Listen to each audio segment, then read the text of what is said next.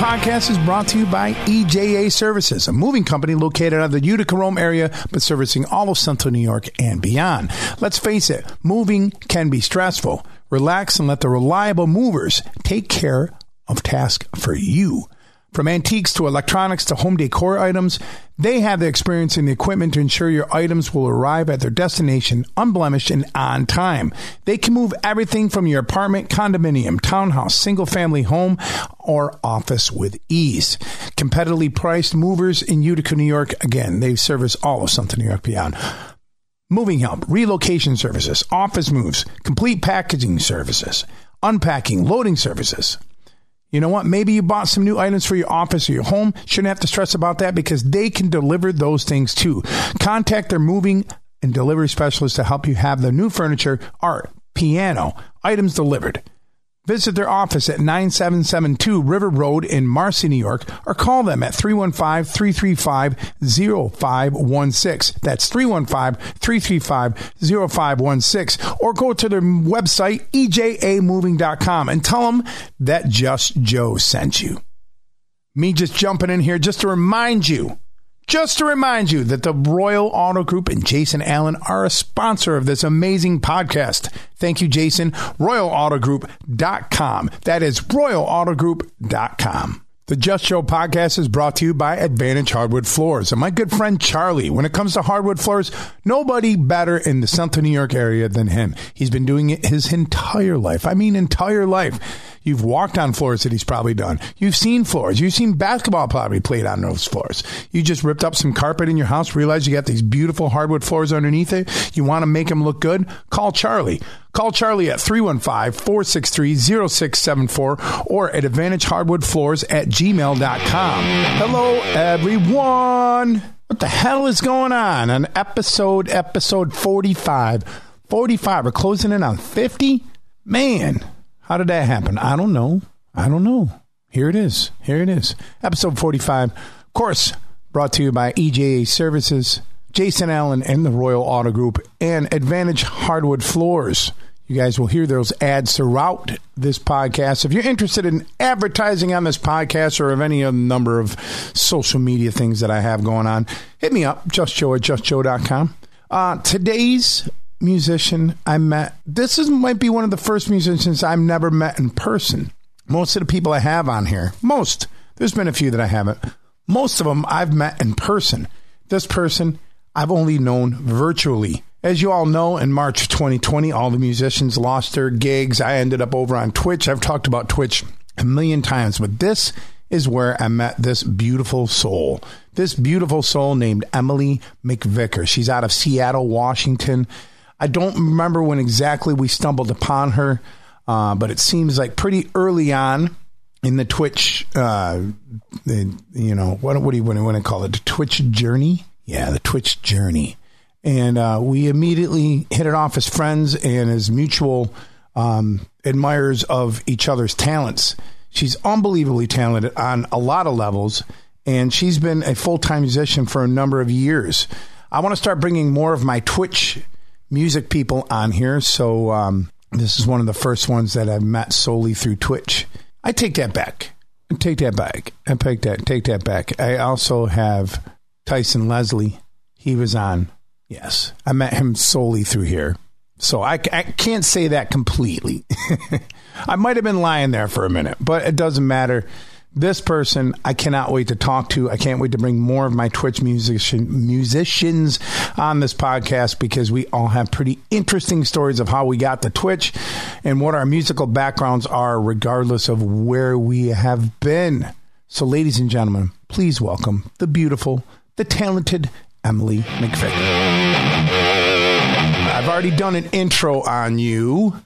And you how, did? Yeah, I did an intro. Well, I mean, I always do a little intro to the intro because you're like 95%, I think, of everybody I've had on here, except for the guy. I had this flat earth guy on here once. His name Flat Earth Dave. And like, I heard him on this other podcast. He's like, I'll be on anybody's podcast. I reached out to him. He's like, all right, tomorrow. How about tomorrow? I'm like, all right, I just did do this. It must be something with people named Dave because we have a country Dave here that plays country music all over Seattle. dude, out of his mind. Out of his mind. I mean, he he just like I couldn't argue with him because I don't have enough science in me to argue about a globe. I mean, I don't know. I don't know. I've never been outside of the the atmosphere. I don't freaking know for sure, but I'm pretty sure. Like, are they going to pet? That would be the biggest lie ever. ever. Like, how would they hide that for all these years? Like, he basically said that Antarctica is this giant ice wall around the Earth, right?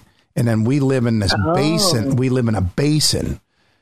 you know, that's why no one goes to Antarctica. You can go there in only certain spots, but you don't. So we're surrounded by a giant ice thing called Antarctica, but there's a pathway out of there into other flat Earth things. I don't know. It was so bizarre. But anyways, are so gracious to talk about anything. I was like, I was up for it, but it was cool. But what I was saying, I think he might be the only other person on here that I've never met in person until you. I've never met you in person. Everybody else I have. Everybody else I've known in real life, but you and I, we've never met in real life. Yeah, but it felt like we were sitting next to each other uh, at at an orientation the other day. I know. like if we did meet in real life and we had to sit next to each other in school or something, oh, I have a feeling the teacher would have to separate us. would totally separate us. But as I was telling my listeners, is that you and I cross paths on the wonderful world of Twitch, and I want to start bringing more of my Twitch musician family and everybody else that I've met on there on. So it, it what do we you know i'm like march 2020 comes and everybody lost their gigs and all of us musicians were like oh shit what are we what are we gonna do? What are we gonna do? We all ended up on on twitch but i don't remember when we crossed paths because i don't know i started literally march for, march 14th was my first stream. When do you remember the date of your first stream? Um i had a couple of test streams like like I mean I was ready to like I was ready to just like go and start streaming like all jankified on my phone as soon as my gigs dried up. But uh, luckily I had some friends that held me back. They're like, no, no, no, like let's build something nice. Don't this is a lot more complicated than you think it is. Yeah. But uh, you know, I remember meeting you um uh probably maybe in like June or July, maybe, because I had just started streaming on Twitch. Was kind of when I finally got my studio together. Was July, and I met you. Some you must have raided into. No, I think we raided into you on somebody's recommendation, but um, Oh, I missed you. Remember? I missed you and you had just raided somebody else. That's right. You came in and we're like, oh, we just missed you. like, wait a minute. This isn't, I remember that now. And you're like, wait, this isn't, this is weird. Like, we are just raided into you, but yet we're somewhere else, you know, which is. You but know. your but your mod oversight mod was so nice. He's like, "Oh, we'll get you back." Like I was like, "Oh, like I'm not even concerned about that. Um, I just wanted to see Joe." And then the next day, you came into my Facebook show because that's what I kind of had been busy doing. Was my my girlfriend Marina and I yeah. had. um I mean, we kind of felt like we were in the same boat. We left a couple gigs together, and so we're like, let's just get joint forces once a week and just if nothing else, just to remind people that we exist so that we're not forgotten about. Yeah, like, but when when when it when you knew it was going to happen, like I knew a few days, like the week of, like it was probably the weekend before the 13th mm. and i remember playing a few gigs that weekend and i was just like paying attention to the news and i was watching what was going on i remember san francisco like hey they're going down on lockdown and I'm watching this. I'm like, dude, this is coming our way. And I was talking to some of the other musicians in the Syracuse area, in my area, and I'm like, man, I, I think we're, I think we're gonna be fucked. Like, like everyone, you got to be careful. And everyone's like, no, no, no, they'll restrict it. But us small musicians, you know, I think the bigger tours will get canceled, but I think we'll be all right. I'm like, I, I think we're all fucked. You know, so, you know, I just was spending that whole week kind of getting some things together, and then on the 13th of March when I knew it was all going to fall apart, I just immediately went to Best Buy and bought a camera and some other stuff. And I spent all day Saturday getting my Twitch stuff together because I've been on K Rock for you know three years doing the morning show twice a week, and we have been using Twitch for a year. So I was already hip to it. I just didn't know any of the technology that went into wow. it. Because I I was ready to kind of make this jump that I'm doing now, like prior to COVID. I was kind of like, hey, I I think I could do well on this platform. You, you know? said that, and you you mentioned uh, I forget when it was, but when you, you were fully established on your Twitch channel, I was in your show when you brought up the uh, Facebook memory that Facebook had reminded you, and it was like way before COVID or any of yeah. that, where you really saw the future of streaming and connecting worldwide that way. Yeah. Which and, is pre- pretty insightful, I have to say. yeah, I mean, it was October of 2019, but in my brain, I was like, all right, how do I how do I pump the brakes on something that is literally making my living and like I, how am I going to stop and go do this thing that I have no idea what I'm going to do and if anyone's going to show up totally. and yeah. like you know just throw away money and you know being I, you know I'm a, I'm a single guy. I don't have you know a second income in my house and you know I have a child to support and everything else. So I was like hey, I don't know how I'm going to do this. And then I was kind of forced to you know so.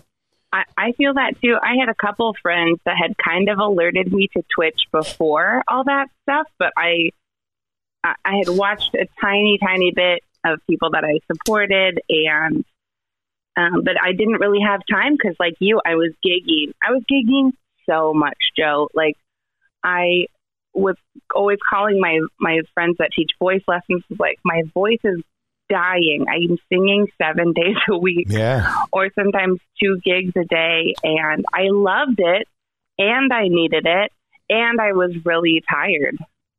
Yeah, you sound you sound exactly like me because I was, you know, you and I were probably doing the same amount of gigs. I mean, I think in 2018 and in 2019, I did like 320 gigs or something like that. Oh my god, you're a machine. Yeah, it was insane. And that was like four or five years of like the 300 range.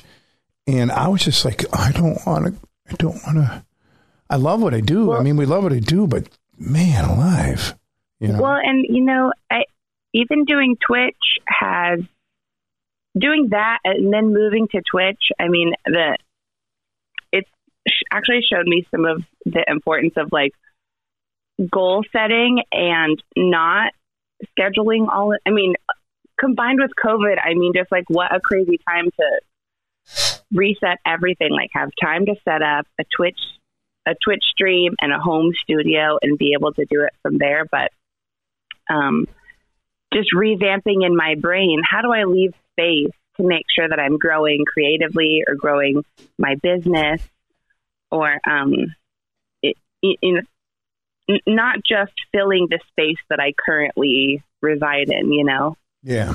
I mean, did you, was there a moment when that all hit the fan? You're like, well, I, it was a good run. it was a good run. Time to go get a real job or something like that. Like, I don't know what I'm going to do. I mean, was there, I mean, I know I had those moments for like a week. I was just like, I freaked, freaked out hard. I had a couple friends that did that, or they moved out to the the burbs or something. Um, you know, one thing that was comforting to me, the answer no. I have never I've never succeeded as much at other things as music. For you know, I I have tried other things like when I was in New York, I was a caterer. I did a lot of nannying for little kids. I love working with little kids. Um, I think if like if music became not feasible in a new way again. And I was like, okay, universe, you're giving me a sign. I think I could go into, I think from doing music, I've learned a lot about marketing and business yeah. and um, just stewardship, I think. So I, I think I could, it, I would still have to be in a creative role, which might be marketing or something. Yeah, I, I thought that too because I'm like, I haven't worked a I mean, if I had to sit down and fill out a resume right now, you know, like I would be like, all right, well, from 2001 until now, you have nothing except you were a musician. You, this is what you've done. Like I haven't, I haven't had a job that re- that gave me a paycheck since 2001. It's been 20 Oh, wait. years. You know, you just reminded me. There was a point last year that I did. I went. I found my old resume, and I edited it. To there was a job that popped up. Uh, my friend is a recruiter, and she posted about it, and I was like, you know what? I think I could do that job well. And so I filled out my resume, and I really heavily considered it, and I never. I spent like all day on my resume getting it nice. And then I never sent it because I was like, I don't want this job. You're like, what am I doing? I can't do this. well, I think that's the trouble. You know, one of my curses is I think there's a lot of, I mean, I really, it's a benefit, but one of, there's a lot of times where I've been like, oh, I think I could be good at that job. And then I get the job and I'm like, oh, why did I do that? Uh, do, do you ever do you ever daydream about like like like I mean I love music. I I don't know what I would do without it, but there are times that I, like I daydream about just like you know what this is the the hustle gets hard. I mean that's what it is. I mean at, let's break it apart, man. We're we're just hustlers, man. We're constantly hustling. Like it gets tired. And like part of me is like, man, what would what would it be like to just have something kind of mindless or something completely different? And I know that every week I'm going to get you know seven hundred and fifty dollars after taxes. You know, like seven hundred and fifty dollars after taxes every week. You know, and have holidays off and and paid vacations and health insurance. You know, I daydream about this. Like this summer, I drove past one of the most famous ice cream places here in Syracuse. It's been around for I don't know half a century, and the guy's selling it. He's retiring. I'm like, maybe I'll buy maybe I'll buy an ice cream stand. Maybe I'll just get into ice cream. you know what though? That is having an ice cream stand is a hustle. Oh, I know is. some people It that fa- fantasize about having a food truck. It's like that is a hustle. It is You have to be selling you and you have to pay your employees and you have to have liability insurance. Like Oh, I know that, that. I know that's what I thought about, and then I actually talked to somebody that knows the guy that was selling the place. I'm like, well, how much does he want for it? And he told me the price. I'm like, I, I kind of like what? I'm like, I would- could never find that money. and I'm like, yeah. I'm like, that's a lot of money because it's one of the most successful places around, and you're basically buying the business. It's a turnkey business. As long as you don't fuck anything up, it would make you.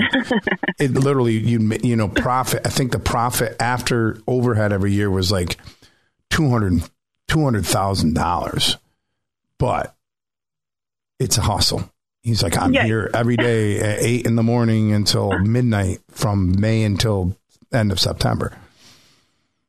Yeah. Well, and you know, the hustle though for me and I'm sure for you has changed as well because I used to you know, in my old life, I was gigging at a different place all the time. So I was always a stranger coming into a room of strangers, and I had to be the host of that night, whether it was like a pub or a bar, and get to know the servers. And I would like try to walk around and meet everybody on my break, like if, anyone that looked like they wanted to meet me.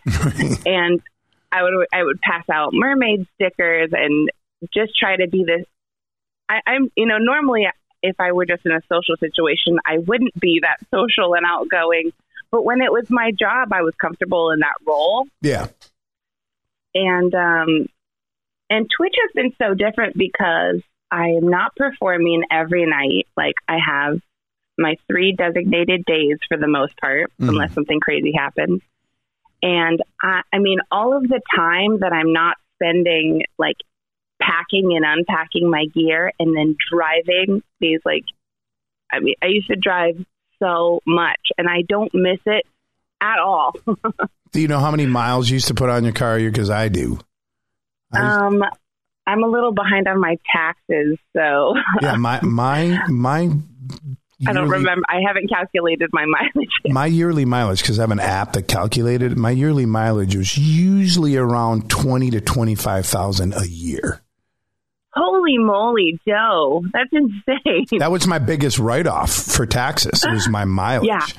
You know, um, but then this past year and a half, two years, my accountant's like, well, we've had to come up with different ways because your biggest write off is gone. Because especially 2020, I didn't go anywhere. You know, like it, even my mechanic's like, dude, I only see every six months. I used to see every, you know, two months because you had to get an oil change and, you know, checkup, everything. Right.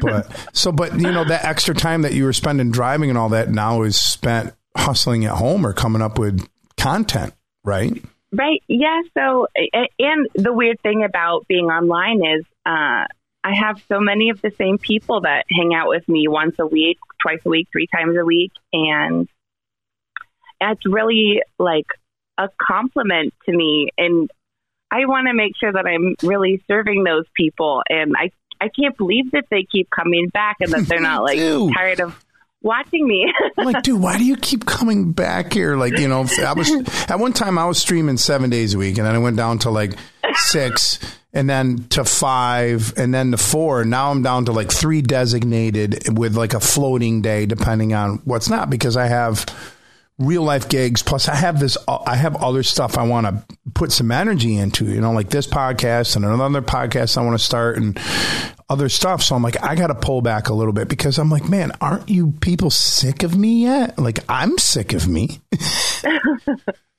well, and you really do work so hard and I fill out the time that you have. So, you know, whether if you're sick of you, that, that could be a problem. Yeah, I mean, I mean, it gets. I mean, it all it always gets to that point because I was so excited about Twitch, but now it's uh, now it's like, okay, cool. Now, how do I balance this world of still playing real gigs because the people here in Syracuse are like, man, hey, we we miss you, right? Um, but also, you know, still serving Twitch has just has become my main source of income, so I can't, you know, completely abandon that. And as you and I have seen over the course of a year and a half on Twitch, almost two years for me, the ebbs and the flows mm-hmm. that goes on. You have these one months because I've talked to other streamers and I'm like, man, there's you'll have like two months where you're just like, man, holy crap, I can't believe I just made this much money this month. Or like, what a great money, like what a great month this was. And then the next month or so, it's like, man, I guess that was cool. I guess that's no one likes me anymore. Like, like it, it's so weird. It's so weird. But then all of a sudden something happens and it comes flooding back. But you know, it's it's such a it's such a different dynamic on there. I love it. For sure. But it's been such a learning experience. You know. Yeah, I totally agree. Um, yeah, well, and I think that's what the um, the pandemonium taught all of us is it's important to spread yourself around and not have all your eggs in one basket. Mm-hmm. So, um, keeping your contacts in real life as well as like serve, serving your community on Twitch. I have uh, thought of that same thing. Um, and I'm just wondering, like, okay, now that I have this this audience on Twitch, what do I do with them, and how do I make sure that I keep growing online? Which which the the, uh, the nice thing about growing online is like your growth could be infinite. Yes. It's not limited to the amount of people that fit in the room or the amount of people that could be walking by you in a geographical. Right. I mean, there's only so many. You think about it, there's only, like, say, let's just say hypothetically, there's 20 venues in your area, right? And there's mm-hmm. X amount of shows that are at those 20 venues on any given night uh, you know, on the weekend. So there's 20 different artists and there's only so many people live in the area. And then out of those people, how many people actually go out? How many people go out? I mean, it starts getting smaller and smaller and smaller it's to the point where, yeah, you're going to go make good money at like, you know, the, the bar, the restaurant, the cafe, the wherever you're going to play, the venue you're going to play at, but there's a ceiling there. Whereas like Twitch, I mean, if, if the cards are right, you know, you could, there's no ceiling to what you could make in, in a night. You know, right. someone can well, come and, and, drop and, you know, drop a couple thousand dollars just because like, hey, that was awesome. And then they just disappear. Like, where did that person go? They just gave me a thousand bucks. You know, we've all seen that. We've all experienced stuff like that. We're like, what just happened? You know? Well, or even the random reinforcement of getting to meet people like you. Like, how, how would I have ever get, gotten to run into you? Like, with, with both of us being like so hyper focused on our, on our environment um, meeting you and Johnny and Heidi and Timmy Timmy Fagan from Nashville and Rachel Grace from California.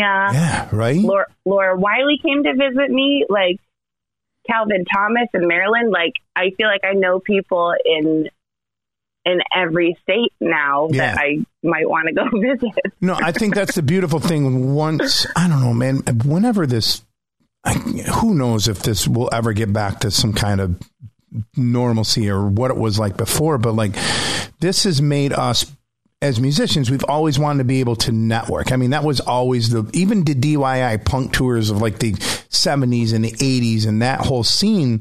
That didn't have radio or couldn't get broken by major labels. How they do it? They were literally pen paling people on the West Coast and like, hey, we're gonna like, can you help us get a couple shows and sleep on the couch? And like that was like old school networking. Like now, as musicians, we have networked on Twitch like insane, insanely fast. Right. You know, and it can happen in an instant. And next thing you know, you're meeting someone on a level like, yeah, we got Planet Americans on our wall. Do you want to write with us? You know, like Johnny and Heidi. Hey, do you want to write with us? Yeah, I want to write with you.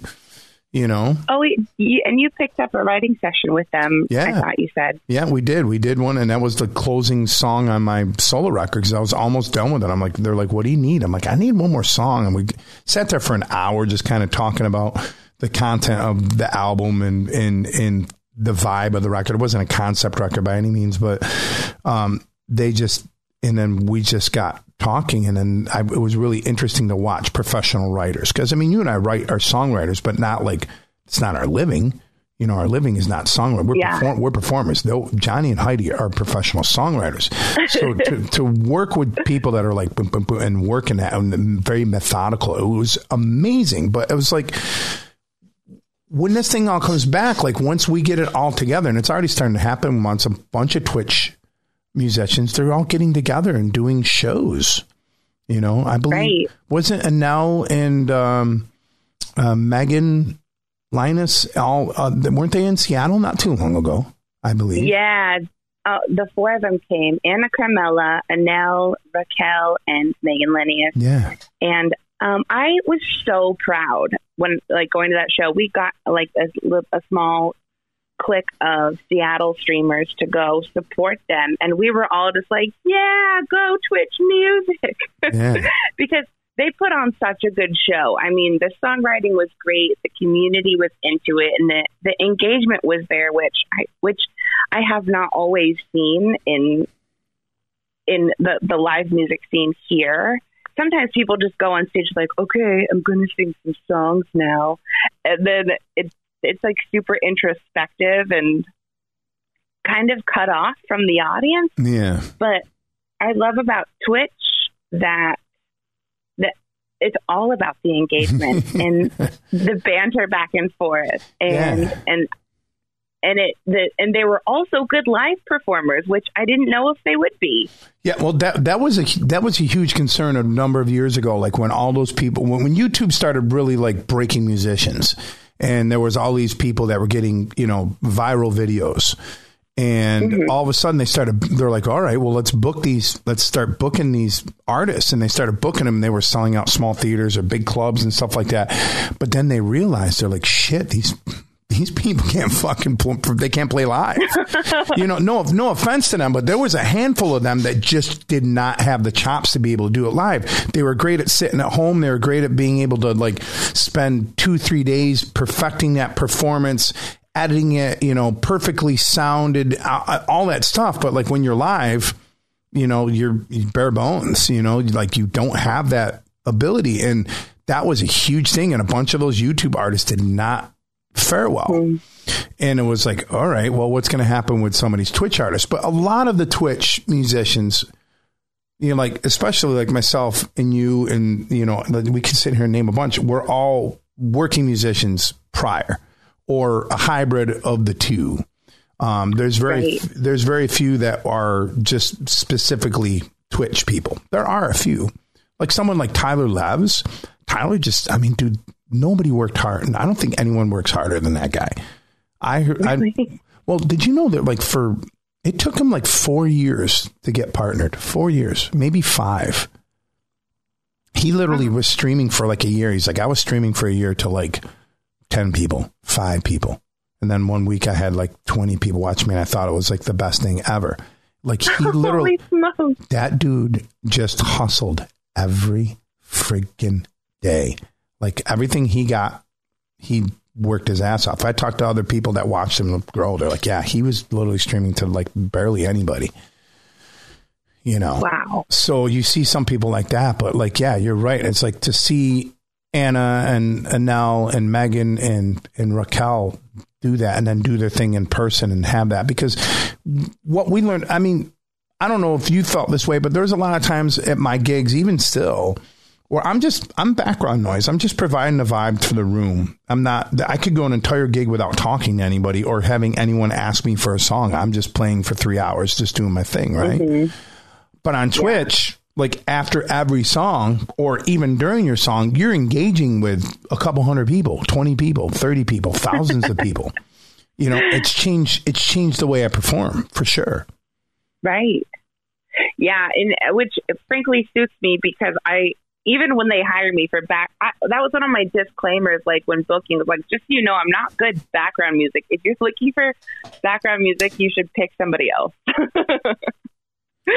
I like all the attention on me. Thank you. Oh, you're, you're going to be that person like, hey, what are you doing over there? Table 12, you know, like, you know, and, and rope them in, right? Yeah, I want to be like, hey, this is not TV. I can see you back. I do that. And you know what? I've always gauged the gig on just kind of reading the room. And sometimes I do that. And sometimes I'll try to engage right. the people without ever talking to them. I'll like look at a table right? And I will like sing, Brilliant. I will sing to them and I'll try to figure out what they like, right? I'm like gonna go around. I'm like, I'm gonna get those people to sing along with me somehow. I'm gonna find a song and I'm like, not to judge them, but I'm gonna try to like read them and see what kind of music they like. And next thing you know, I rope them in that way, you know. And I'll oh. and then I'll go to the oh. next table and I'm gonna try to do that. And next thing you know, you turn them towards you, and then you start engaging with them, you know it's it's it's a really good i mean doing as long as i have and you have it's a social experiment at, at its finest totally it kind of keeps it that it's oh, that part of it keeps it really fresh for me for sure but then you know other times i remember this one time like this was like the best example i used to perform at the airport once a week which was it was kind of like performing on twitch because you could meet anybody at the airport on a at, given at the, day. At the Seattle airport? Yeah, the SeaTac no airport. No way. That's awesome. It was it was so fun. Um, and there was this one time that I I was performing and when I was setting up there was this like really cranky man in the very like super close to me, like spitting distance away. Oh no. And can't say that during after post pandemonium. But he was so close and he just had this like cranky look on his face. And I'm just like, so I'm like, sorry, I'm about to sing into your face. And he sat there for like two hours or two and a half hours, like most of my set. And and at the end of the set, he came up and he had some of the nicest things to say. He dropped a hundred dollar bill in my guitar case and he signed my email list. And I just I read him so either I read him wrong or just it just did not match. Or nor you just you, you won them over because I mean I don't know how many times I've been setting up for a gig and people are giving me like the stink eye. They're like, "Oh my god, here comes this musician." Because when people look at me, especially like when I come rolling in all tatted out, you know, like big beard and stuff like that, and you know, the people are like, "What is this going to be?" You know, what are we getting ourselves into? Or they think that, oh my God, it's going to be super loud. And you see, like, they'll go to a waitress or the hostess and they'll ask to, like, get moved, you know, because like, we don't, oh. we don't want to be this close to music and it's going to be loud and blah, blah, blah. And, like, you know, you watch that, you know, and then you start feeling like, oh my God. You know, it starts giving you this weird vibe, but at the same time, you're like, you know what? I'm going to win these motherfuckers over somehow, some way. I'm going to do it. You know, right? But yeah, it's like because people forget that even though they're not looking at us, they may be listening to us. We see everything. We see everything. and a lot of times I'm on autopilot because I've played songs so many freaking times that I can hear their conversations. Right. Which is huh. very interesting too. But then I'll do that and I'll hear them talk about like the song I'm playing or music that they're thinking about. Or they'll get talking about, it, and then I'll play a song that they're t- they were just talking about, and they're like, "How did you know?" And I'm like, "I don't know. I just, you know, like I heard it." but it's really like I'm just magic. I really heard it. Yeah, I really. I'm telling that, you know, and I tell sometimes I'm like, you know, I hope you guys all know if you're sitting really close to me, I can hear your conversations, and they're like, which I've overheard some pretty wild stuff over the years too. So I can imagine. but I mean, I, uh, I mean, so going forward, do you see you ever not doing Twitch, or do you just see this new hybrid model, or it, it's going to be ever evolving? But you're always going to have Twitch now. I don't see myself never not twitching. You know. Yeah, I do see. Well, I, I see maybe a little bit of both. I do see some, um, a little bit of an endless project. I mean, even I I, I get to little like accelerations where I get my studio the way I want it. I get my show looking the way I want it. I'm like, okay, this is good. I can coast on this for a while. And then a month later, I'm like, I need a new camera angle. I need a new overlay. I need to drop some new merch. It's like, it is kind of a constant project. And, you know, I, I love Twitch. I'll do it. Um, I definitely see doing it for the next couple years. And I, I see myself continuing to do media and content creation. Um, we'll just see if Twitch can keep up with YouTube. I think because yeah, because I have a. I mean, there's other platforms that have come along. I know that Priska. Do you remember Priska? Do you no, remember? Who's that? She, she, was she was a musician um, out of Atlanta, and she was uh, on Twitch for a while. I don't know if she was on Twitch anymore, but she was part of the Risky Biscuits band. She was sitting in with them, and she's oh. she's a legit like. I mean, she was. Um, uh, Ben Folds, when Ben Folds would go out and do a solo tour, she would be the singer for Ben Folds, and she works with all these, you know, big touring acts down there. She works with Marc Martel, who's like the the Queen guy, and and a Fleetwood Mac thing, and a Pink Floyd. But she jumped over, wow. and she's doing some other I think it's called Volume or something like that. There's another platform that it's just for musicians, and she's over there. I got approached by the people at Volume trying to like court me over from Twitch. And I'm like, yeah, I'm good. Yeah, I've had I've had some emails like that too, like come stream on our platform, and I just have to ask, like, well, what do you offer on this platform? Like the the beauty of Twitch is I've been able to grow an audience on there, so. Yeah I'm I'm kind of willing to go where the audiences are, and we'll and um, we'll just see if they stay on Twitch. That's kind of one reason I like lately. I have really tried to invest in my YouTube channel. So over the past couple of months, I've been putting out a, a video a week, um, talking about looping and breaking yeah, apart. That. And you had one um, of them. You had one of them do really well. Like you're like, holy crap! I got one that was like, you know, and I mean, it wasn't viral, but I mean, it was better than like, hey, I got 100 views, you got thousands of views, which is like that's progress, right? Well, yeah. So, I, yeah, some I really hard. I think as a musician to target your market. Like, well, who likes you? I'm like, I don't know, just people that like me like me. But right. that's.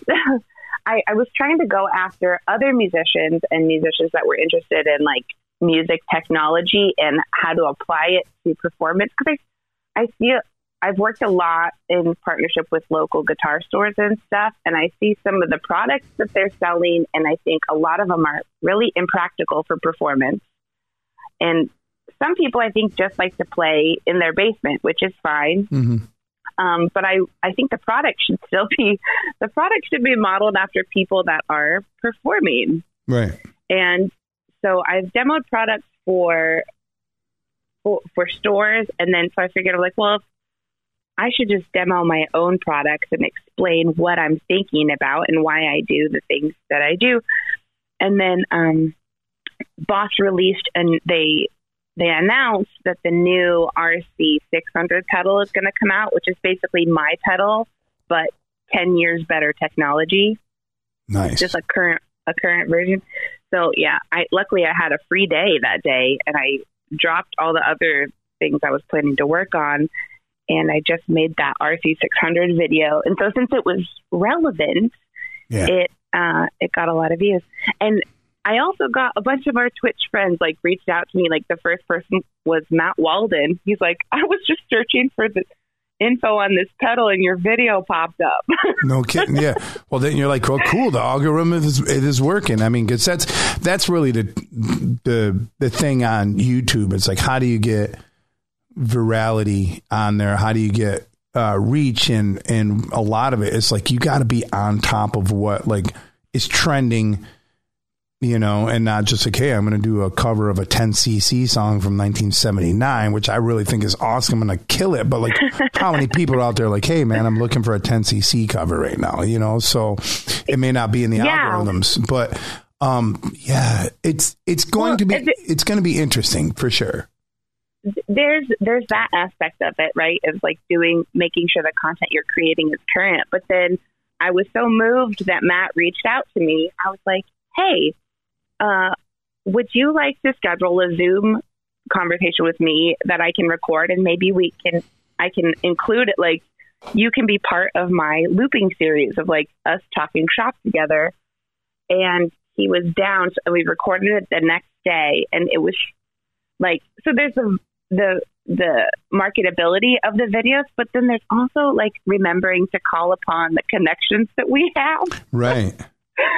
Um, and that video, uh, like one of my like almost my second best video. It's just him him and me chatting about what we do, why we do it, and what we're looking forward to in like some of the future stuff. And then recently this week, I'm going to have one coming out talking to Sashi Boom, who I don't know if you have you connected with her yet on No, no, I know the name. I think I stumbled upon She's- her at some point. Yes, for sure. she, fabulous. She's an Indonesian uh, cruise ship musician who married a woman from Nebraska, and so or it, she was a, her her wife is an aerialist. Like she just has this crazy. What a crazy how, how okay, so Phil, did you say Indonesian? She's yeah. So she was from Indonesia, got recruited to sing to play guitar and sing on Celebrity. So I I connected with her because I had also done cruise ships on Carnival Cruise Line. Right. not as a soloist. I was in a band, but um, so I wanted to chat to her about that. And she also does flute, and she literally got called away from the ship uh, because of the pandemonium. She got sent home, and so now she's in Nebraska doing Twitch live looping. So our interview comes out this week. Oh, I can't wait to see that. Yeah, I mean, It'll be fun. get, getting back to like it's really going to be interesting to see. I mean, the one thing that I've noticed definitely over the past year is how much Twitch music has grown, and I especially talked to mu- people that would been on the platform. Like, hey, man, I remember when there wasn't even a musician category. We were just like in no man's land. You know, there wasn't. You know, we didn't have subscriptions. Like all the things that we have now didn't exist, but. um right before everything hit the fan, uh, Twitch went and hired. I think the guy that's heading up Twitch Music is a guy that was one of the bigwigs over at Spotify, and they courted him over. And you know, I can definitely say that month after month, there is constant.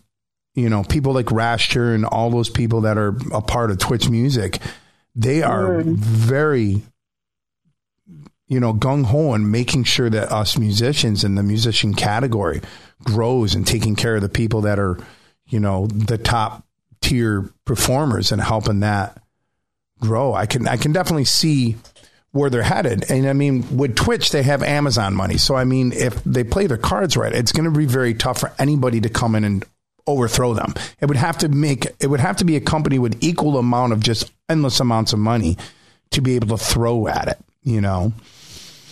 So it's I gonna, hope so. I love it. me, I love me too. Twitch. Me too. And, I- and, and and that's the reason why I haven't like jumped and done even like one performance on another platform because they have been so good to me. You know, putting us in in in the acceleration programs or giving us opportunities for front page or the open mics or the um you know all the stuff that they've had on there. It's been really cool, and it's like every week there's something new You know, so I hope they keep pushing that forward. And I'm really hoping that TwitchCon hap happens next year, you know, next October, because I can't wait, you know. Yeah, then you'll meet me in person and discover how tall I am. Why? Are you, sh- are you super tall? No, Oh. I, I just Well, did, you know the the few Twitch musicians that I've met is the the uh I just get surprised. I just never you just never know how tall people are. Well, yeah, no, I think I noticed that when I was in my band and we started playing, you know, some of the bigger cities, and it really was more than anything, we started playing Hollywood, and, and uh, you know, I don't know if it was the first time we played Hollywood, the second time. The first time we played Hollywood, we played at the House of Blues, which is no longer there, and then the second, and then we spent uh, like a few days there. But I think it was really when we played the Troubadour a couple months later which like I was freaking out about playing the Troubadour because I mean, shoot, I mean that's where the Eagles started. I mean, everyone started the. I mean, it's the whiskey, then the Troubadour, like the two most legendary clubs. And that night there was just celebrity after celebrity coming to the club because they were not not to see us, but the band we were opening for. It was one of those nights, but it was really shocking. Like when you know, like my manager's like, "Hey, you know, so and so's here. You want you want to meet him? Like, yeah. I turn around and I'm like, "Holy crap, they're really short." like, I thought you were taller. You know, like or you'd see like a celebrity from a movie. Like when I met Seth Green, we're in this like uh, diner in New York City. He's like five foot one. You know, he's super small, but it's like because you have no relativity of like how tall people are. And but then I met Duff from Guns N' Roses because my manager was managing him at the time, and I turn around and Duff is like six three, and he's like, "Holy crap, he's super tall," you know. It's yeah, that's the weirdest thing is when you actually meet someone in person. You're like, oh my god, now I know how tall. you are. That's such a funny. You're right. You're totally right. It's, it's just just a just a three dimensional application of Right. we all have these two dimensional relationships with each other. Yeah, tw- no, TwitchCon is great. I remember. I don't know if uh, it might have been the last breakout. You might have the one that you slept through. And Emily and I were. And, and let's refer to this because some of these people may not know what the hell we were talking about at the beginning of this podcast. Just a reminder, the Just Joe podcast is brought to you by EJA Moving Services. Located out of Utica, Rome area, they helped move me a couple years ago. They were fantastic. Check them out. EJMoving.com at 315-335-0516. The Just Joe podcast is brought to you by the Royal Auto Group and Salesman Supreme Jason Allen. He knows how to make a deal. Trust me, he's a good buddy of mine. I've seen him do it. You guys looking for something new, something pre-owned, something new to you? Take the short drive down 81 to Cortland, New York to the Royal Auto Group. They have four different franchises there. They have Chevy, they have Buick, they have Nissan, they have Subaru, and they have many lenders for any credit situation. Their service is open for all your vehicle needs as well as the state of the art body shop. So stop down and see Jason today. TheRoyalAutoGroup.com or find Jason on Facebook and tell him that Just Joe sent you. The Royal Auto Group, home of the no hassle, razzle dazzle $400 referral fee. This is just a reminder that the Just Joe podcast is brought to you by Advantage Hardwood Floors Incorporated. 315 463 0674 for all your hardwood floor needs. Uh, Twitch had this thing. It was like a Twitch partner. I don't. What the hell did they call it? Twitch. Twitch. They called it a tour, The Twitch tour, and it was basically they hosted a bunch of us who are partners on there. Partners that have the purple check mark and all that stuff, and we're in there watching seminars. It was like we went to the seminar to learn different things. But uh, I don't want to bore you with any of that stuff. That who's listening, but we had these little breakout rooms where, like, hey, we're going to go into this room with these other streamers, and you're going to talk to each other, and you you network. And Emily, I think, fell asleep. And missed the last breakout session. well, thanks to you, I caught the second half of it. You're like, oh my god, I fell asleep. And me, I was, I was like, my body was like feeling super fucked up that day. I had COVID. Uh, That was like I had COVID for two days. Like the next day is when I tested positive for COVID. So like that whole day when that was going on, I'm like, man, I feel like crap. I gotta, I gotta do a, I gotta do a stream tonight, and it was such a weird day. It was such a weird day, but like, come to find out, that was why I fell off because I had freaking COVID, you know. So, but we'll, I learned about that in your last, your previous podcast episode. yeah, like I, I, I had COVID. But anyways, so, um, but in that last breakout, I had Tyler Levs in the room and we and we all got talking. We're like, "Hey man, we can't wait to meet everybody at TwitchCon." And like, and Tyler's like, "I went to TwitchCon," you know. And we're like, "No way!" Like, tell us about it. And he was like, and he was only an affiliate at the time, so he didn't have like when you're a partner, you get access to certain other things. And he's like, "I didn't get to do this and that," but he's like, it, and he's like, it was such an amazing experience. And he said, and we're like, well, is there jam sessions? He's like, yeah, man, there was this like room set up with all these instruments. And at the, by the time everything was unwinding, everyone was having drinks and it turned into this like six, seven hour like jam session with all these Twitch musicians. And everyone would get Oh, up. wow. I'm like, oh, dude. He's like, yeah. He goes, can you imagine what it's going to be like now? Because so many musicians came to the platform during the pandemic that like you know the game it, he's like the game it's upped itself there was great musicians on before but now there's so many amazing musicians because i can't imagine what it's going to be like the next time around you know Yeah. I I mean, I, I don't even know what I would want to experience there, but if everybody was in the same town for a day, it's like I feel like I would want to schedule like, okay, breakfast with Joe, right like how are we lunch gonna, with Rachel Grace. like, like how are we going to make it all I'm like i'm going to have to do all these things in like three friggin days like how are we going to do this you know but but twitch might be doing something at have you ever been to south by southwest no, have, you probably have. Oh, many times, many. I think the first the first year we went was 2002, uh, and it was still. I mean, South by Southwest has grown immensely since then. But we went there, and that's how we um, got our first booking agent and stuff like. that. We played a couple showcases down there, but and then I've gone back as just a fan a handful of times and didn't play, just went and and did it. But rape in 2020, they had Twitch was going to have a panel. Megan was going to be one of the speakers. They had all this stuff. Um, but I did speak to Raster, and Raster's like, "Yeah, we do have plans for South by Southwest because I've already booked it. I'm going.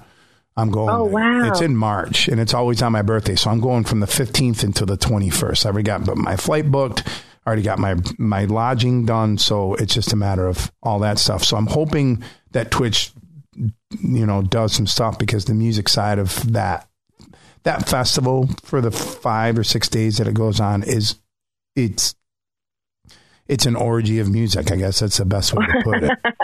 like anybody you want to see, like you be in a club and all of a sudden they're like, "Hey, you know, John Mellencamp just showed up. He's going to play a set." We're like, "What?" You know. It's so. Uh, cool. Are you scheduled to play this March? Uh, not yet, but I'm sure. I mean, I have a lot of friends in Austin. I have a ton of friends in Austin, and I connected you. Met, have you met Mandy Prater? Oh yeah. Yeah, she's in Austin. So she's an Austin musician, and she plays a lot of the clubs that I hang out with down there. That I hang out at down there.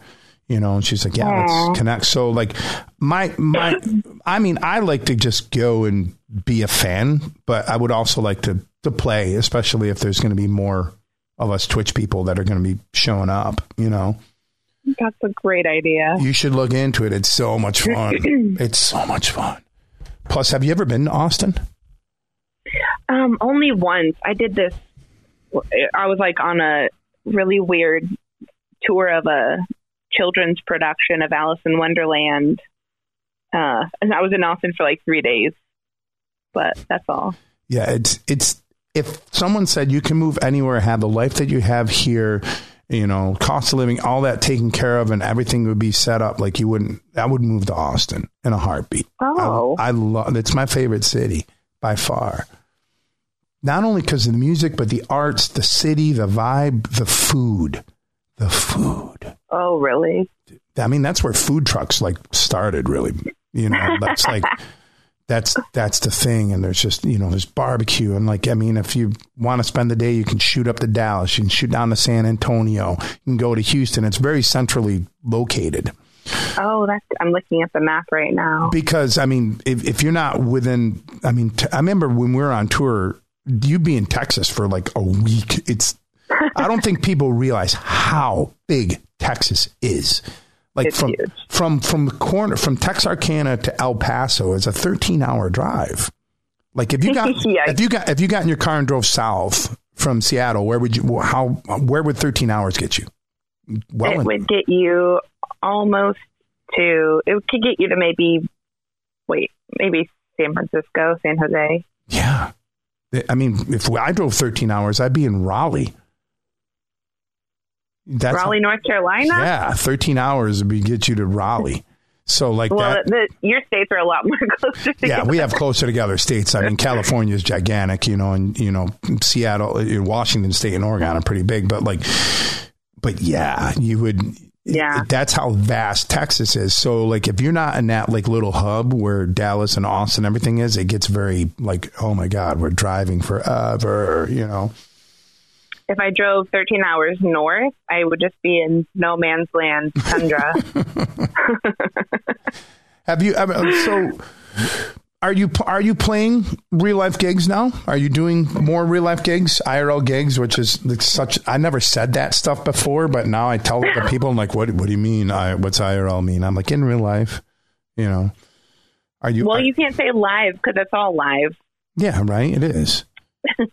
um, I well, in this summer, I was really fortunate to have. I mean, I had a ton of weddings booked with my with the big band, mm-hmm. um, and so we did one or two of those a week. But those have slowed down, and I have a couple independent things booked. So my next one is December fourth at um, just a Lagunitas pub here in oh, town. Nice. But I, but it's like such a simple gig. There's no cover. It's at four twenty in the afternoon. Oh, nice. And um, and there's like I love it though because they have the budget for music and kids can come and dogs can come.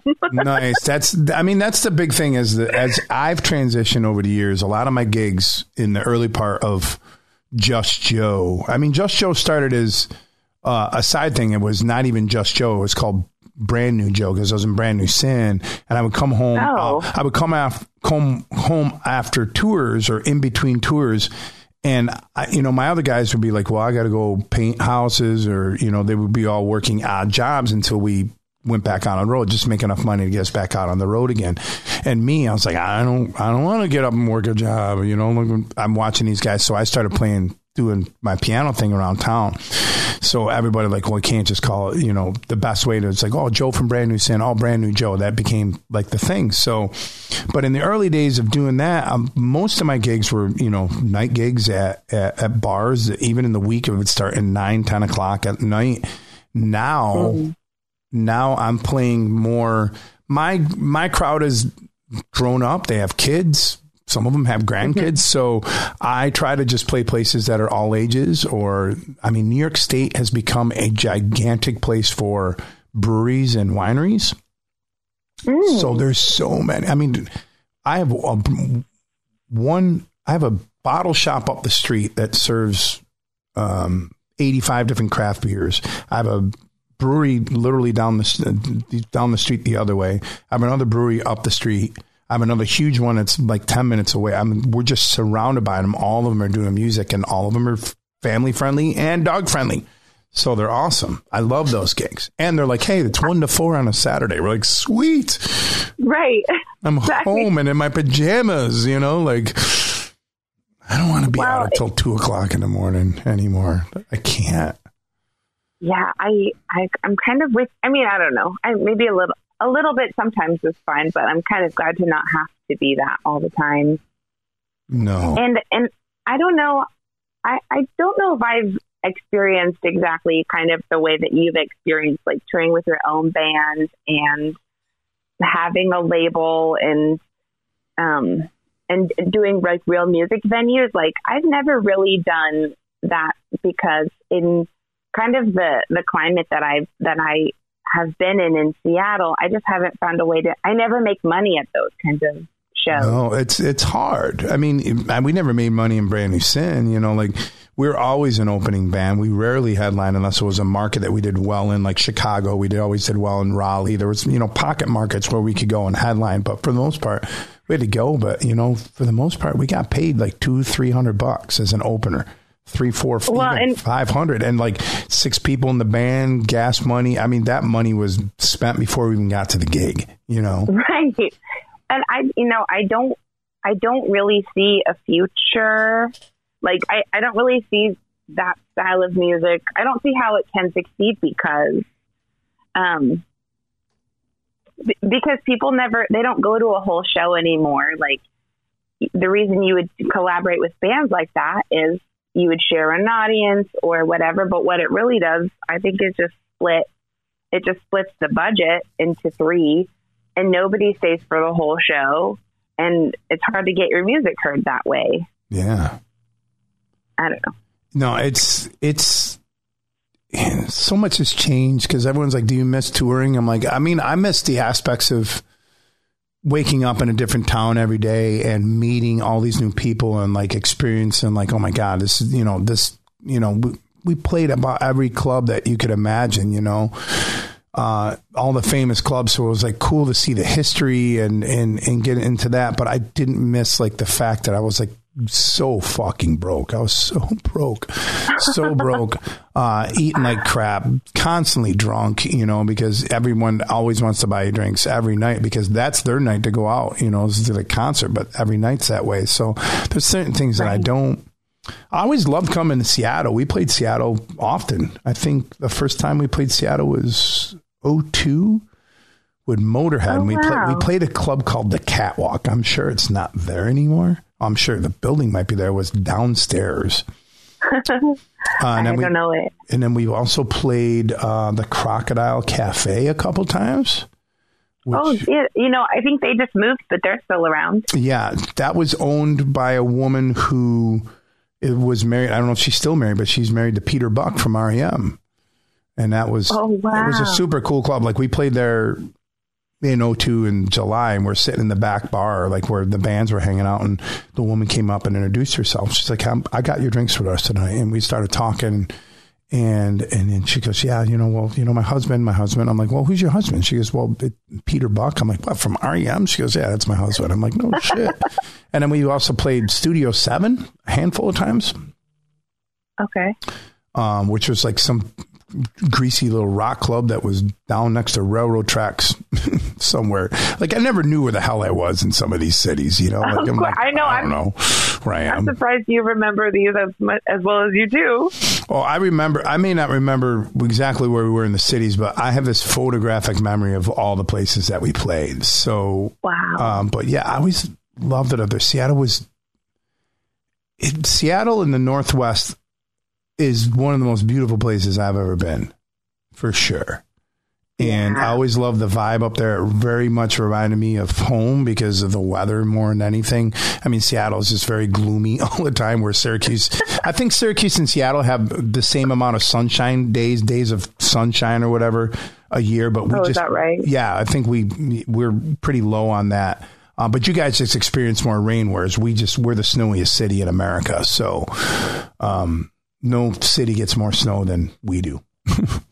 that crazy? Oh, I didn't know that. Yeah, we we don't really get much much snow. Just yeah, a lot of gloom. But yeah, but I mean, getting back to it, it's like, but yeah, the the the the, the possibilities that came out of this whole pandemic for people like me and you, which could have went horribly wrong.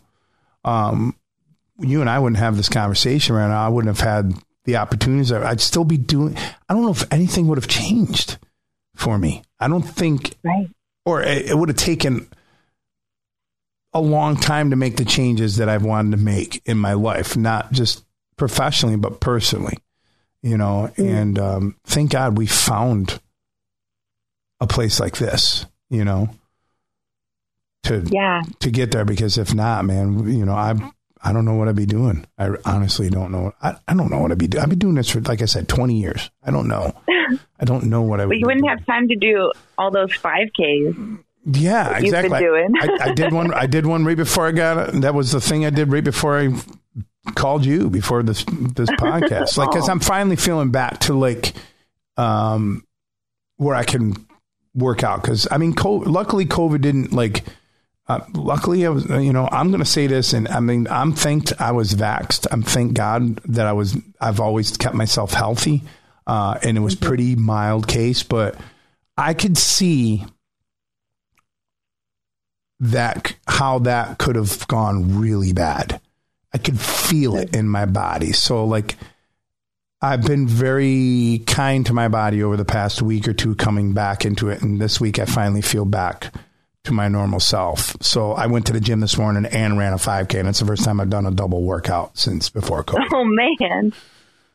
So No, it's it's no joke. Even um, my good friend Wonder, who lives in Arizona, she streams on Twitch too. Actually, with Wonder Truly.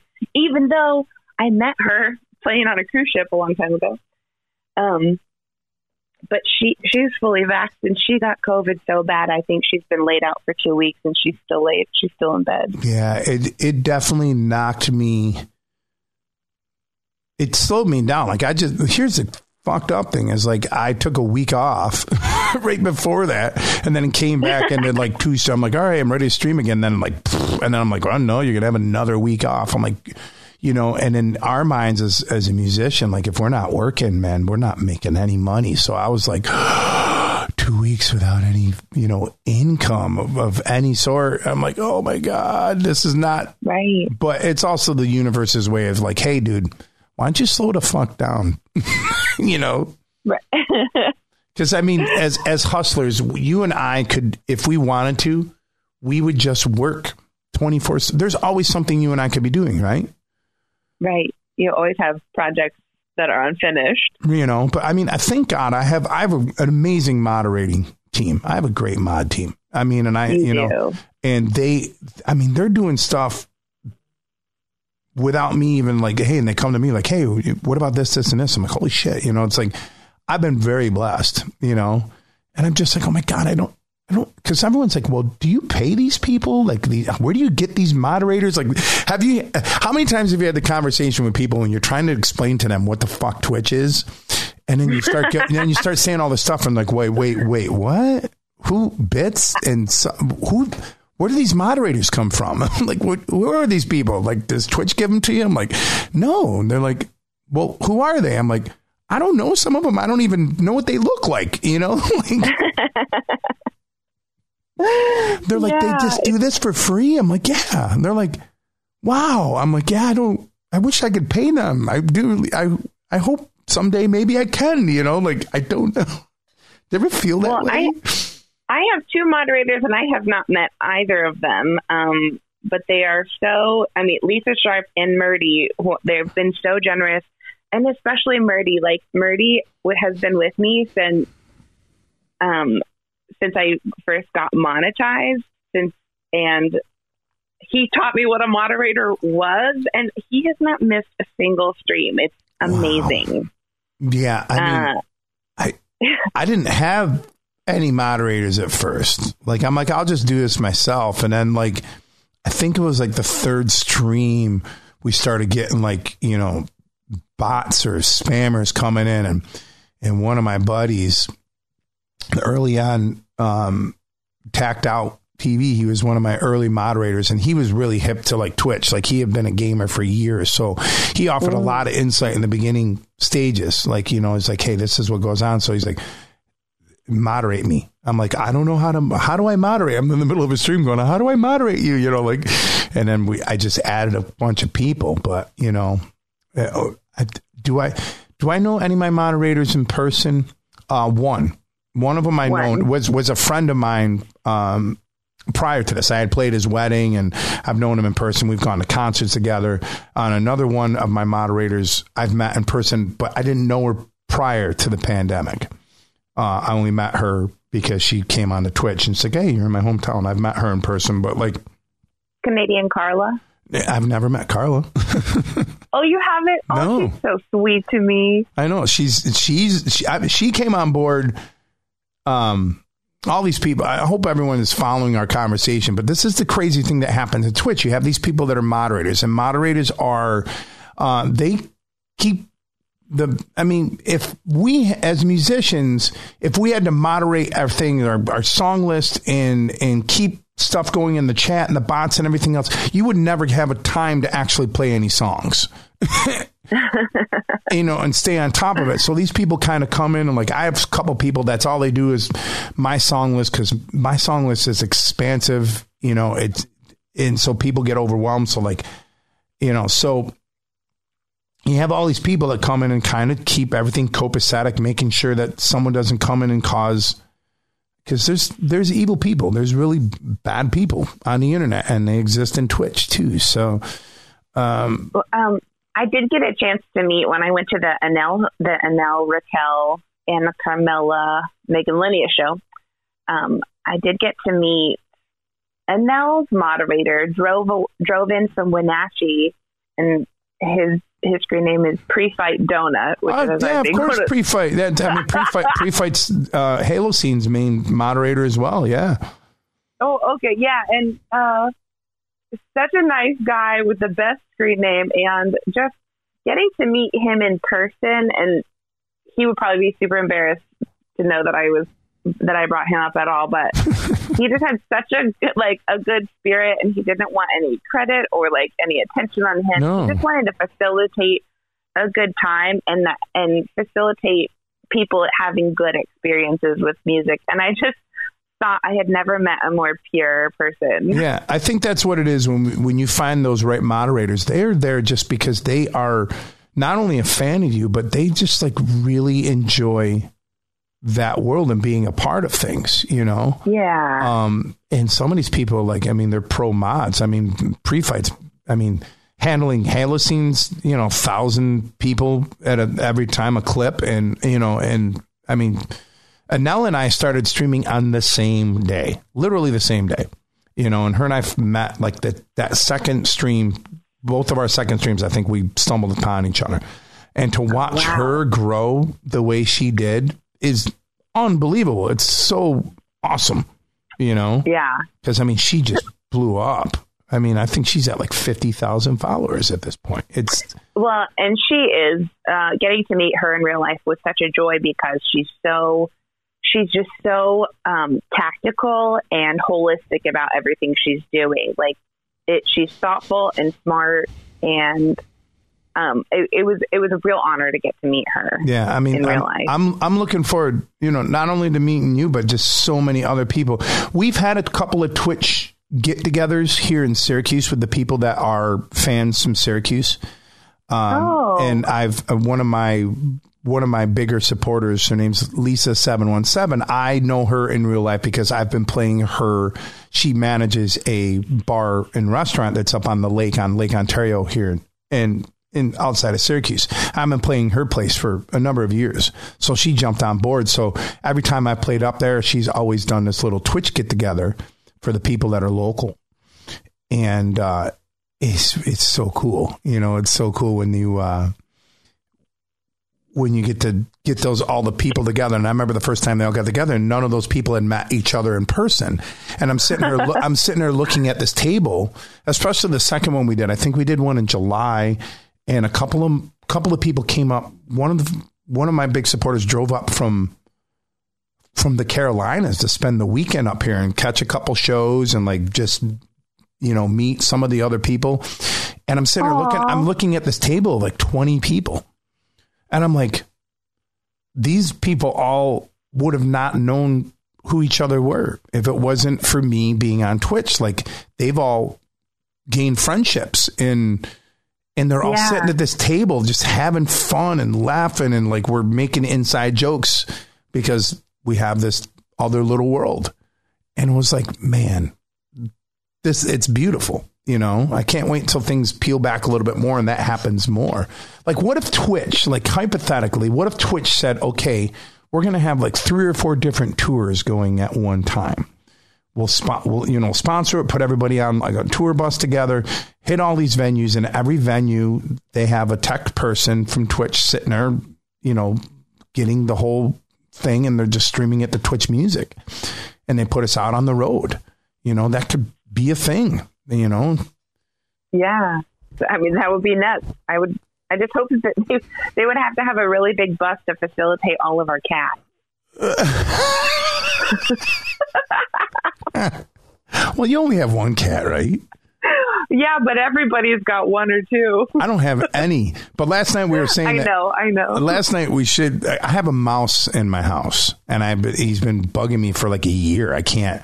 I've had different traps. I can't get him. The other night, I was laying in bed and I heard something in my nightstand, and I was like, "What the?" And I went like that, and the thing jumped out of like where my books are. And, oh my god! And and I, you know, I mean, anybody when they see a mouse, they're gonna be like, yeah, you know, you, you jump, even though it's like, man, this thing can't do anything to me. And everyone last night was like, dude, you should just get a cat. You should get a cat. You should get a cat. I'm like, is there a place called Rent a Cat? Like someone that they come over and I rent a cat for like two days, it kills the mouse and I give the cat back. You know, I'm like, rent a cat. You could maybe you could just foster an adult cat for a while and see. That's and the- then if you like it, you can keep it. yeah, um, and and let's talk about the whole other thing, and, and this will be a good kind of way to wrap up. Is um, how, this is the one thing I love about Twitch. You never know what each night is going to bring. You d- you have no idea. You're like some nights you're like, well, I think it's going to be a pretty chill night. You know, probably just see my regulars and stuff like that. And next thing, next thing you know, you get raided by someone. You got two thousand people in there that come out of nowhere, and then you get nailed with all these other raids. And next thing you know, you're like, oh my god, this isn't what I expected the night to be.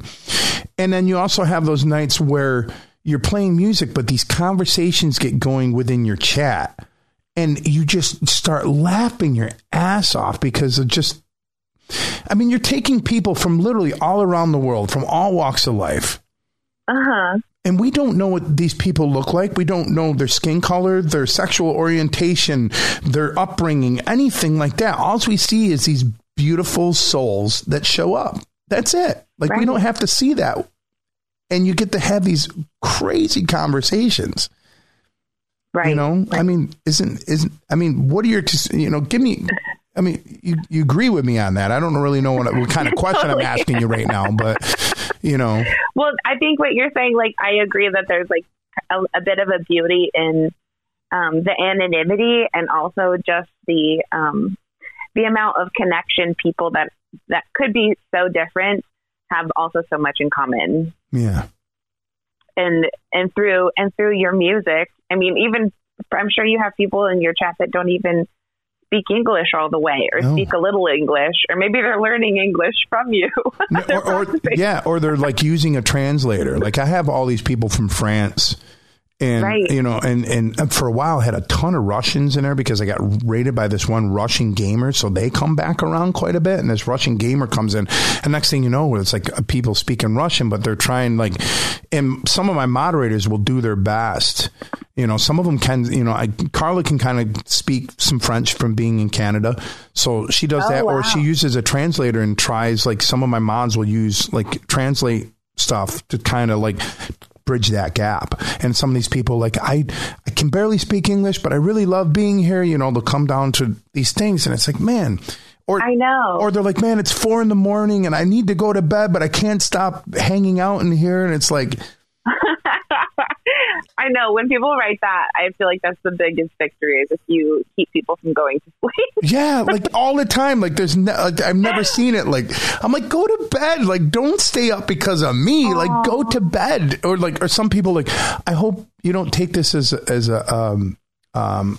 How do I say it? Like they don't want sound like they're insulting me. I'm, what do you mean? And they're like, well, I just love coming into your channel and falling asleep to your singing.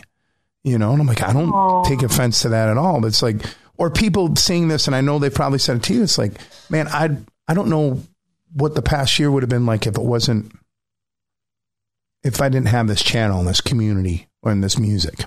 You know, yeah, that's so meaningful. yeah. And then you have moments like that. Like I had this. I go, go ahead. it was, well, uh, my you know my I have a one of my well one of my good friends, he's technically a moderator, but he doesn't come in very often. But he even built a language bot so that people could communicate in any language in the chat. Oh, really? that it'll automatically translate because it's so important i think to include to, to be an inclusive community and make sure that that's at the front of of your show because there's so many there's so many communities that you know we're seeing that are not inclusive and so reminding people like uh, you're welcome here we make space for you for all different kinds of people and that you don't even have to know what kind of people that they are they just that they're welcome Yeah, and I, yeah, we were we've done our best to do that. I think we tried to do one of those channel bots and it didn't quite work. So we do our best to just try to let that because I know some streamers like please only speak English in here, blah blah. blah. But I get it because I mean things could be going really awry if you don't know what these people are saying. They could be saying some really horrible shit, you know. Right, Um, so you do have to be. I understand it, but at the same time, I don't want to exclude anybody from coming in because I mean it's a worldwide platform. You know, I mean, you want everybody to come in. You want to be discovered by, you know, people like, oh my God, I'm from Indonesia, I'm from Japan, or, you know, it's like, it's Right. crazy. Like the story I was going to tell is Yeah, we, we've had, we've had this person in our chat for well over a year, and his name's Vinny's Music, right? And all he does is just say Vinny, Vinny, Vinny, and it's always been this like ongoing joke. But we're like, "Hey, Vincenzo, how you doing, Vinny?" Like we never knew the mystery of Vinny. We're like, "Is someone is this someone's trolling us all the time?" You know, he doesn't do anything bad, uh, or he'll use an emote, or someone gives him a sub, so then he can use some of these other emotes.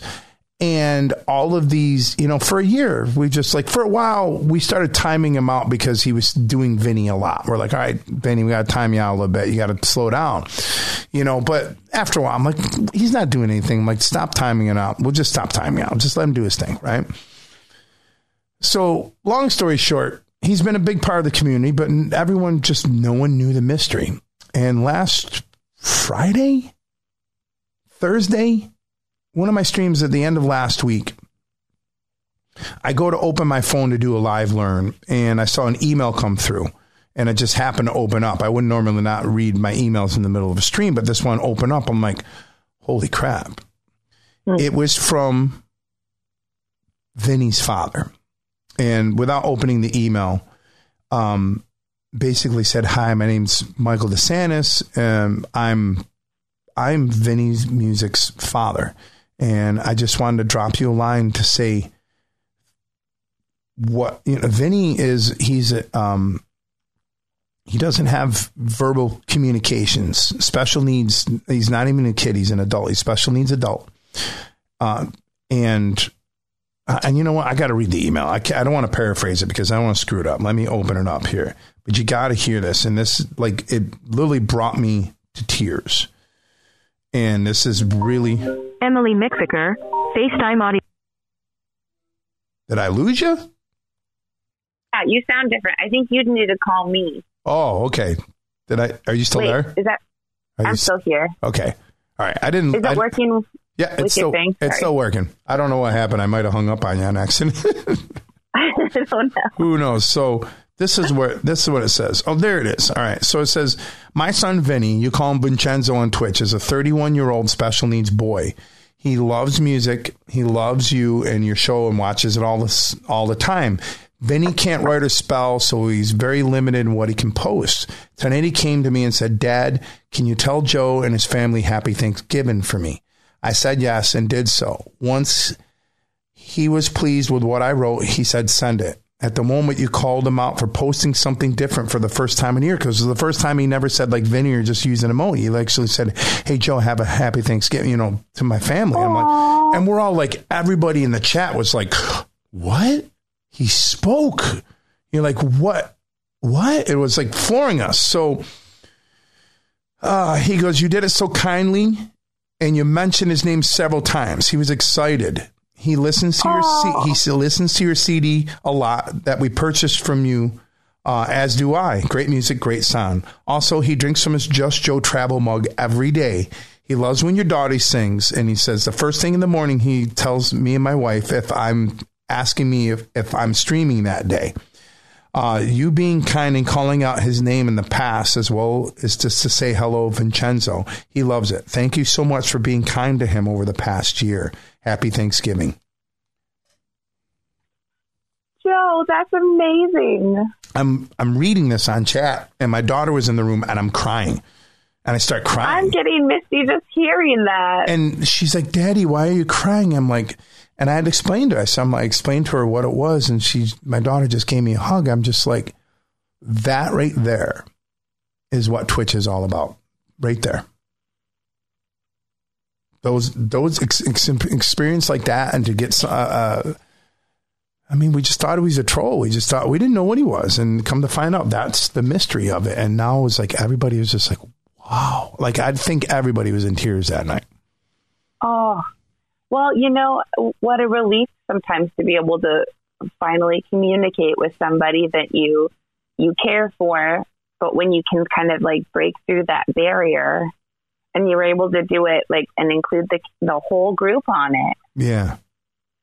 Yeah, it was it was pretty mind blowing. It was it was pretty crazy, and um, but wow, tho- thanks those for sharing. yeah, I mean those are the moments. I mean I don't know if you've had a moment that intense, but you've definitely had those moments, you know, where it's like you you're making a difference in someone's life and somebody you may never meet in person, may never meet, and if it wasn't for this, as you said, pandemonium, would have never happened. I would have never met. I would never had that experience, you know. Yeah. Yeah, isn't that beautiful? That's so good. That's good. That's good. That's good. That's good juju right there. You know, good juju. and I'm I'm so glad that like you know. That just goes to show you, man, that treat anybody that comes into your chat with respect as long as they do the same. You just do that and it just percolates out, you know. That's the that's the amazing thing because we've all seen people on Twitch who are they're not good people, you know. Right. There's that. Yeah. There's that. I've definitely become a lot more um, covetous of like just some of my privacy as well as just because it can be scary, you know, letting people into your home, which you do when you're streaming from your home. Yeah, yeah. I've I've thought of that too. I'm like, ooh, you know, like, you know, I don't, I don't. No one knows where my address is, but every once in a while, you're like, oh, especially as a woman, I'm sure, you know, as as a guy, it's one experience on the internet, and the women in general have very different experiences on the internet.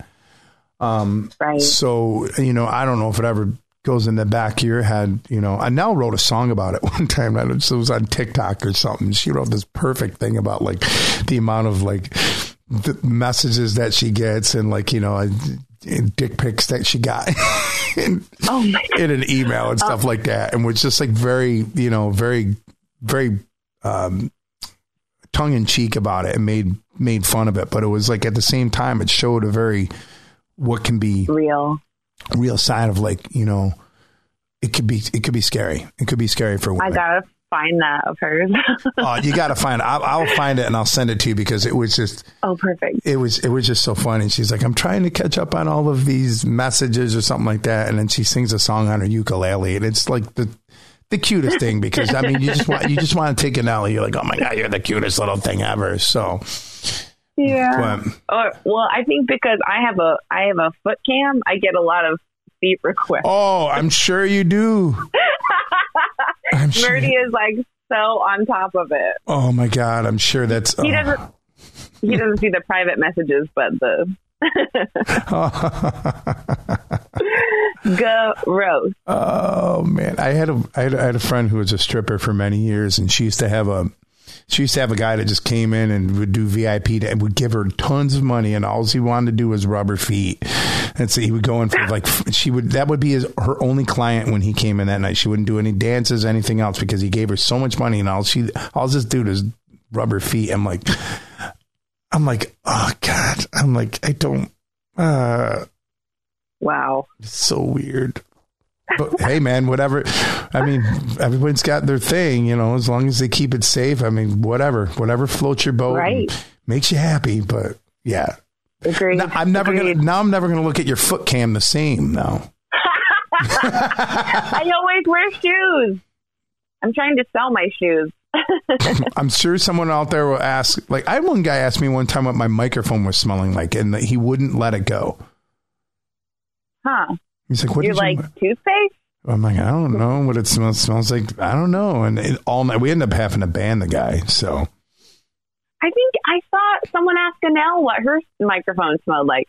Microphones are disgusting. I mean, it, that's one thing I have always felt gross about sharing microphones Oh. with other people. Me too. And it, it's only now, like, after, and now that we're so aware of droplets and moisture, that I'm like, I can just flat out say, oh, no, I don't share. Get your own. no, no, I, it's made it so much easier. Like when I w- the touring days, when I first started touring, I'm like, there's no way I'm going in these clubs and just using whatever microphones they got. And that was when I first bought my microphone. I had my own, I own my own mic stand. As a singer, I didn't have any other equipment, but I had a mic stand and a microphone. And the end of the gig, I would, you know, my roadie would, you you know, one of our roadies would end up grabbing the mic stand, but I would grab that microphone every night. I'd be, I'd be thank you, good night, unplug my microphone and walk off the stage, you know. but I always had those people like um, pre pandemonium, uh, they would always come, like, hey man, I want to sing with you. I'm like, no, I, I don't know who you are. And then they would push it. They want to sing with you. And I would always be like, no, I'm not sharing my microphone. I don't know where your mouth has been, you know, like what sickness you got. And then I tell them, I'm like, what if I told you I had herpes? You know, like, would you still want to sing in my freaking microphone? You know? Right. And, but now it's Or just, I- and now it's going to be just so much easier. But like, yeah, I mean, no, can't. Even at weddings, like I, I played at a couple weddings later in the in the summer when people had started, you know, the crowds were wearing masks again. And the bride and groom would come up to me and reach for my microphone. Like, No, no, no. sometimes they want to say something. They'd reach for my microphone after I was singing. And I'm like, hey, you know how we're all wearing masks? Like, sharing microphones is the opposite of that. Yeah. Yeah. Like, you're just asking for to spread disease. Like I can't, I can't. Oh, I'm gonna have to. We, we, Frankly- we're gonna have to have another podcast and we talk about weird shit like that that happens at gigs. okay, I'll I'll start making a list of things. Yeah, I mean, there's, Remembering. oh, there's just so much, especially at weddings. I mean, weddings alone they're one of the most because people just you don't have any couths at a wedding because you know you're getting Uncle Bill and you're getting people that probably don't eat drink alcohol at all ever, and then they get to the mm-hmm. wedding and they start pouring booze down themselves, and and, and you, the dynamic at a wedding is oh my god. Well, one of the weddings this summer, I was I took this as a compliment. Is uh the guys because most mostly the bands are all, all men. There's a, there's a few women, but I was on an all man band and me that night. And at dinner, the guys went around the table and told stories about times that I had had to put people in this place. well, you you being like the singer, you're the conduit, you're the your connection, you're the connector of, Right. the, of the the crowd. So you're you're the person, you're also the front line of defense for the everybody else. Like the drummers, like no one's ever going to approach the drummer. He's back behind all this equipment. He's back behind the stage, but sometimes behind a you know an amplifier. You know, he's got all this shit. So he he's numb. He's the last line of defense. You know, like nobody's going to get to him, but you, man, they start. You can see them walking towards you, like, oh man, here they come. well, and you you have come. to remind them whose house they're in. It's like this is this is my house today. yeah, this is mine. This is my like. I'll tell people, I'm like, hey man, what do you do for a living? No, well, you know, you know, they'll come up, you know, they'll start bugging me or they'll keep requesting songs over and over again when I'm trying to just get into a flow. I'm like, hey man, what do you do for a living? Oh, I'm a, I'm a kindergarten mm. teacher. I'm like, well, I'm, what school are you at? I'm like, oh, I'm so and so. All right, cool. I'll be there Monday because I'm going to tell you how to do your job on Monday. Cool. Because I would love to come and tell you how to do your job because that's what you're doing right now to me. You know, let me do my job. I don't come to your job and tell you how to do it because I don't know how to do your job. You know, let me do mine. You know. Sometimes I don't even know how to do my own job. Yeah, right? oh, too funny. Well, on that note, I really appreciate you coming on here. I know that you got a stream today. I'm streaming later on today as well. So maybe we'll cross paths. Who knows? Nice. Well, thanks so much for having me on. I just I would talk to you any day, and uh, Of course. and uh, this is a, such an awesome show. I love being a part part of it and cross co- cross what's it cross country collaborating. cross yeah we yeah whatever it is it's cross something panda who knows anymore so but thank you for coming on i'm sure i'll see you much sooner than later all right Sounds good, Joe. all right take care Em. bye-bye Take care. that is i mean we've i've talked about twitch on this podcast often you know but uh, it's very rare that I've talked to someone who's. This is the first person I've talked to on here that is a full time streamer as well. Uh, so I I hope that we didn't go down a rabbit hole to a point where you're like, I have no idea what these two are fucking talking about right now. Um, but I hope this brought a little insight as what it's like to be a Twitch music streamer and the whole world of Twitch. I mean, if you if you- if you're listening to this and you've been a part of the the streams or you've been a part of someone else's streams, then you kind of know. But if you haven't, it's kind of a window into some of the craziness that goes on there and some of the beauty that goes on in there. Um, so if you're not, you know, get inside the socials. You know, any, any anywhere this is posted on social media will be links to Emily's uh, Twitch page as well, so you can go check her out. She's um, immensely talented And I mean, as you can hear, just an absolute sweetheart of a person. Uh, and I'm so glad that I've gotten to meet her. I can't wait to actually meet her in person, which will be so bizarre because then we can get to see how tall each other are, as she said. But um, what an amazing, amazing day. Um, an, an amazing I'm sorry, I'm losing my mind right now. I think I'm talking too much. What an amazing experience that we've had to be able to be on Twitch. And Emily, I really appreciate your time again. Uh, big shout outs again to EGA Moving, um, Advantage Hardwood Floors, and Jason Allen and the Royal Auto Group. You guys heard there's ads on there. Uh, support those local businesses. And again, if you're interested in advertising on this Just Joe podcast or on my Twitch or on my tunage videos, get a hold of me. Um, uh, as things are growing, so as the need to be able to be able to keep doing this, and the support of those sponsors and the support of you guys is what makes me be able to do this podcast week in and week out. So, again, thank you to everybody for tuning in. I'll see you on the flip side. Yeah!